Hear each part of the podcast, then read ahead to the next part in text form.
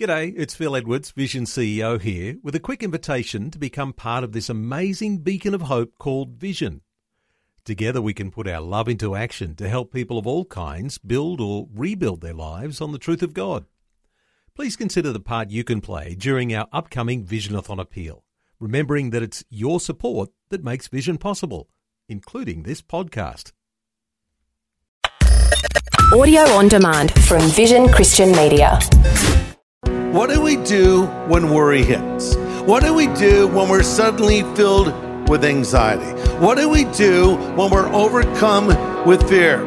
Answer we need to give our worries to Jesus Christ. When those crises hit, we don't have to give up, we can give over. Pastor Greg Laurie says, Give our problems over to the Lord. He wants to take your cares, He wants to take your worries, He wants to take your anxieties off of you. This is the day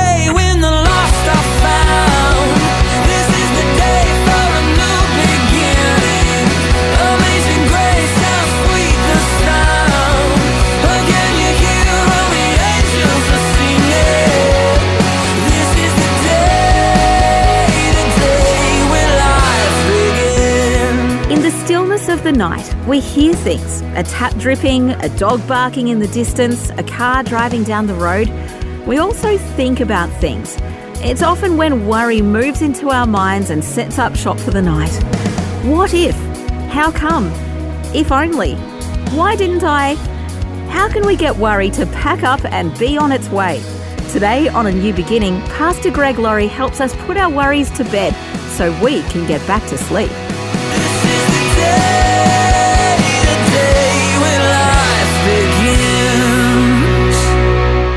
How many of you struggle with worry, fear, and anxiety? Raise your hand. All right. Wow, you're a stressed up bunch of people, aren't you? Well, I've, I've told you this before, but you know, I heard about one guy who was known as a worry wart. You know, I think sometimes we think worry is a virtue, and it really isn't. But this guy was a worry wart, always worrying about everything, always stressed out. And one day his friend saw him, and this guy was totally chill. He was calm. He, he didn't have a care in the world. And his friend said, Man, what happened to you? He said, Hey, I gave up worrying. He said, Really? How did you do that? The guy says, I took an ad out and I hired someone to worry for me. Really? How much are you paying? The guy says, $5,000 a week. Man, that's a lot of money. You don't make that kind of money. How are you going to pay him? He said, That's for him to worry about. So, so many of us just worry all the time. You know, when things are going well, we worry about how long it will be until they start going badly again. You're just constantly worried. You're worried about what other people think about you. That's a big thing for a lot of people. What do these other folks out there think about me? You know, it's been said you wouldn't worry so much about what people think of you if you realized how seldom they do.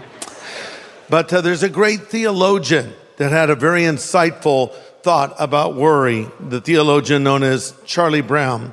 And he said, quote, I've developed a new philosophy. I only dread one day at a time. Pretty good. Jesus said, sufficient for the day is the evil thereof. In other words, you have enough problems to face today. Don't start worrying about tomorrow and the day after and a week after and a month after. But I'll tell you what, anxiety, fear, and worry are big issues in our nation today. Proverbs 12:25 says, "Anxiety in the heart of man causes depression." Wow, how insightful is that statement? Now all of the medical experts are telling us effectively the same thing. Experts tell us the prevalence of anxiety across the country and around the world has reached a crisis level and it continues to grow, especially among young people. A recent Pew Research poll revealed that teens see depression and anxiety as their number one problem. Isn't it interesting? They see depression and anxiety, number one. It ranks above bullying, drugs, alcohol, poverty, teen pregnancy, and gangs. Number one, anxiety and fear and depression. Maybe that's one of the reasons that the suicide rates have increased uh, in the last two decades in 49 out of 50 states And 25% of those states have seen an increase of 30% in suicide rates. And so we're filled with anxiety and worry. And it's something that we need to learn how to handle.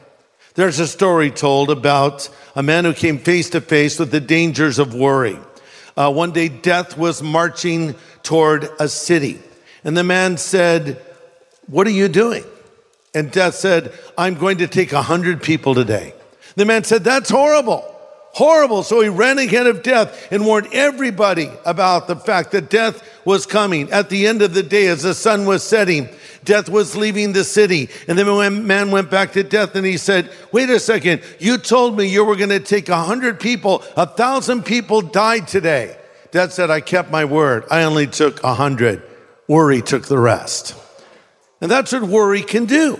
Is, is it can just send you into a tizzy. And we live in a nation full of warriors. You could put on a lot of American tombstones today hurried, worried, buried.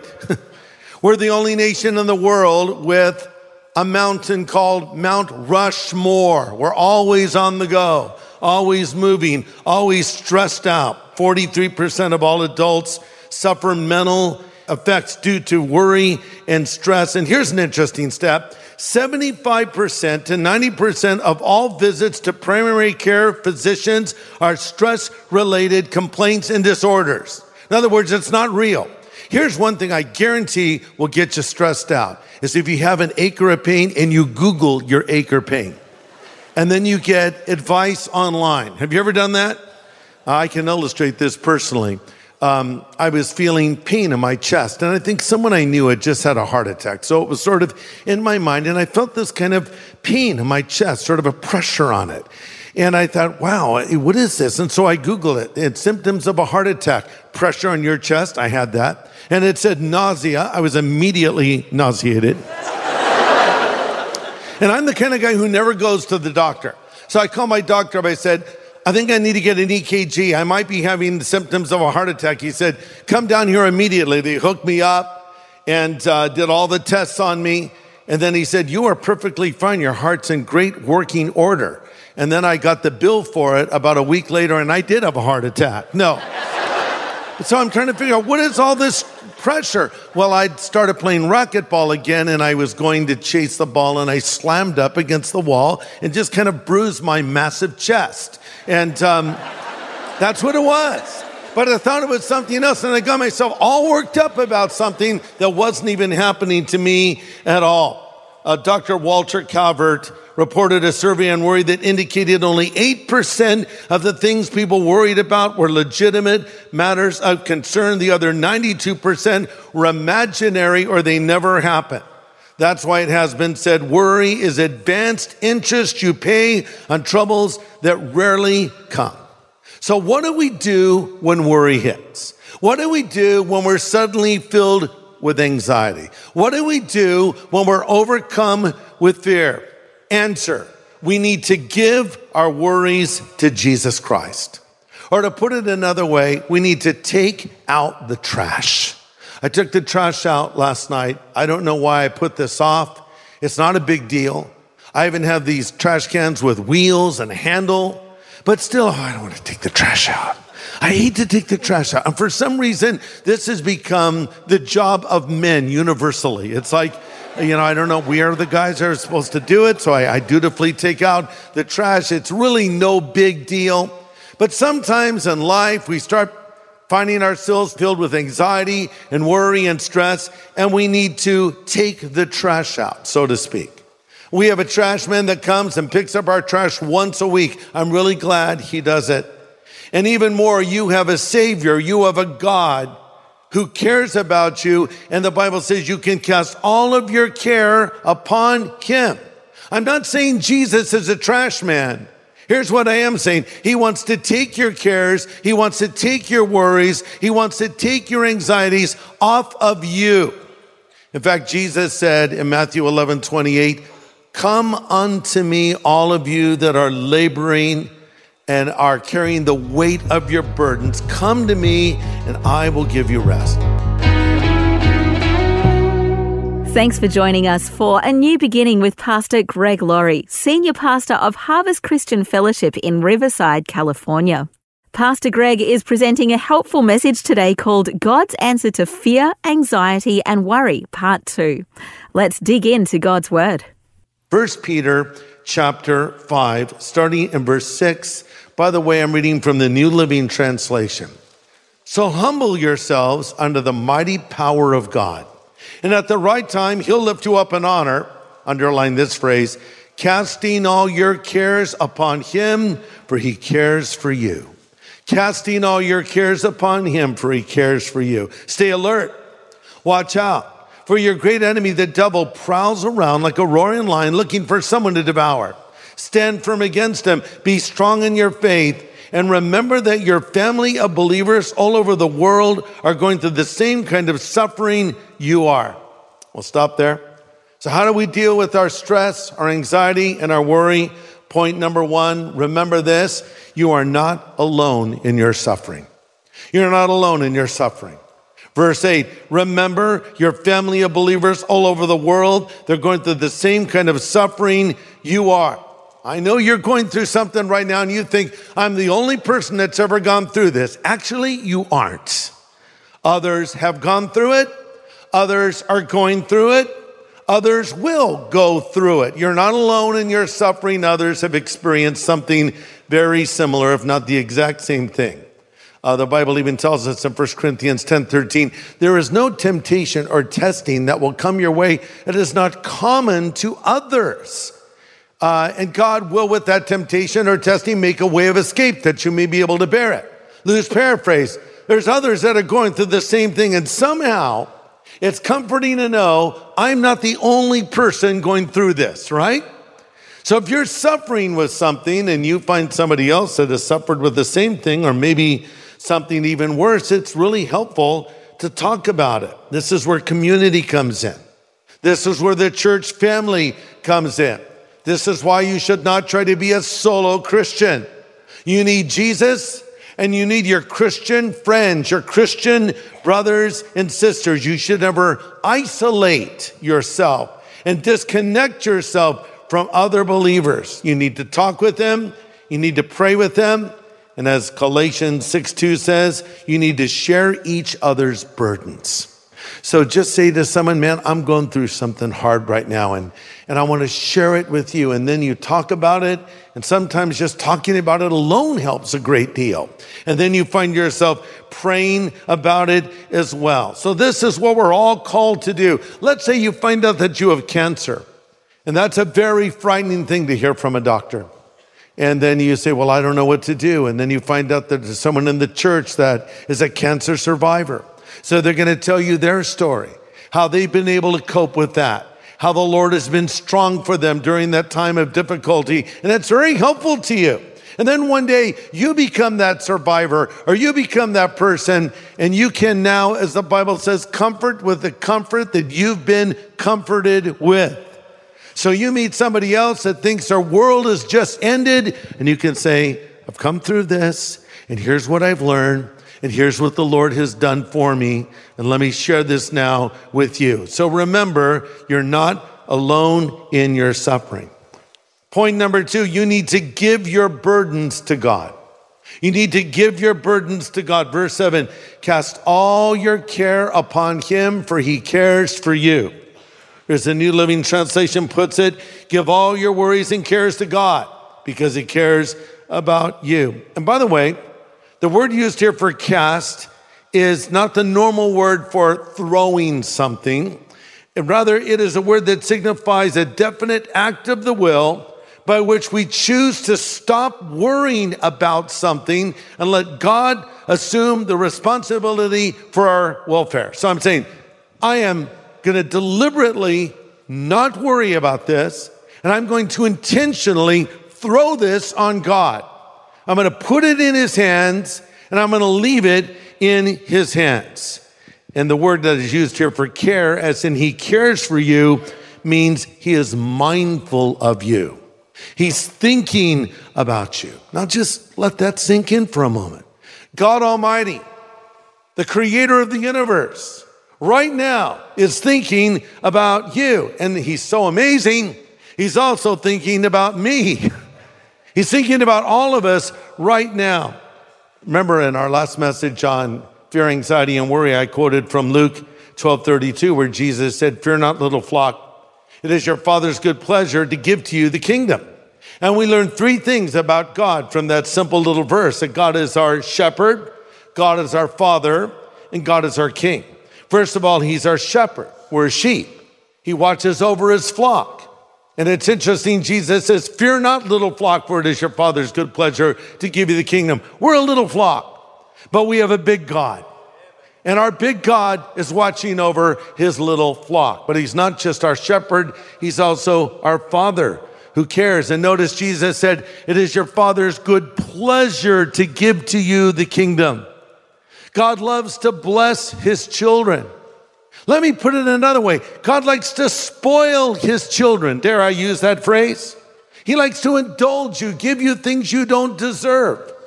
The Bible says he's able to do exceedingly above and beyond that which we could ask or think. He loves to bless you. And thirdly, he's your king, which really speaks of the sovereignty of God. So he is looking over you, he's caring for you, he is your father. You know, the other day, one of my grandkids asked me, Papa, are there more stars in the sky than sands on the shore? How would I know? I said, You know, I really don't know. Uh, scientists and astronomers tell us that there are billions of stars out there, 100 billion galaxies in the universe, so billions and billions of stars. And, uh, but here's what I do know God says, My thoughts toward you are greater than the sand of the sea. Hmm. Wow. So go down to the beach and pick up a handful of sand and let it just pour through your hand for a moment. Look at all of that sand and think about this. God's thoughts for you, about you, are greater than all those grains of sand. That's an incredible thing. He thinks about us, He cares about us, and finally, He is our King. It's His pleasure to give us the kingdom. But when we say He's our King, it speaks of the sovereignty of God. And the sovereignty of God simply means that God's in control. God is in control of your life and nothing catches him by surprise. It may catch you by surprise, but it doesn't catch him by surprise. He knew it was coming. And if it's a concern to you, it's also a concern to him. And here's another thing you need to remember there are no accidents in the life of the Christian, only providence. Let me say that again. There are no accidents in the life of the Christian, only providence. We as believers do not believe in fate, we believe in faith. And we believe that God is in control, right? This is very important stuff to remember. Because when it seems like your world's coming apart, you're like, God, uh, hello? Are you aware of this? God's saying, I'm totally aware of it. I knew it was coming, and I've got this. I'm in control of this. And he gives us this wonderful promise that we all know well. Romans 8 28, we know that all things are working together for good to those who love God and are the called according to his purpose. Notice that does not say some things. Notice it does not even say we know that the good things are working together for good. It says all things. David, speaking of this in Psalm 119, wrote, Everything serves your plan. So, with this in mind, we need to cast our cares on God. This is something we need to do daily. And quite honestly, it's something we need to sometimes do hourly. Because sometimes we give something to God, we take it right back, don't we? Oh Lord, I trust you in this. I know you're in control. Hallelujah. Comes back again. And you brought it back again. You started worrying about it again. So maybe you have to do it over and over and over again. That's all right. You just empty your trash. You know, you don't empty your trash once a year, at least I hope not. Uh, you don't empty your trash once a month, you do it weekly, sometimes even daily, constantly cleaning, constantly emptying it. And sometimes we have to keep coming back to the Lord again and again. Some days we have to bring it to Him more often than other days, depending on what we're facing in the given moment.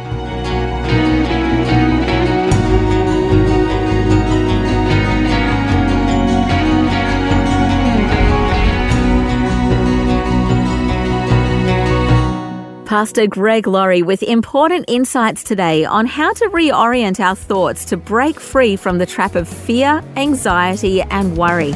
And there's more to come from this presentation here on A New Beginning.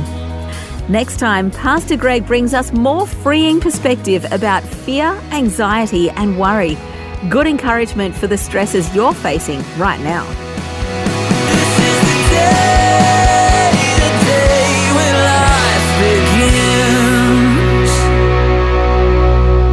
Today's message from Pastor Greg Laurie was called God's Answer to Fear, Anxiety, and Worry. If you'd like to listen again, just download the free Vision Christian Media app, where it's available as a podcast, along with more inspiring Christian content. Just search your app store for Vision Christian Media. Station sponsor. Thanks for taking time to listen to this audio on demand from Vision Christian Media. To find out more about us, go to vision.org.au.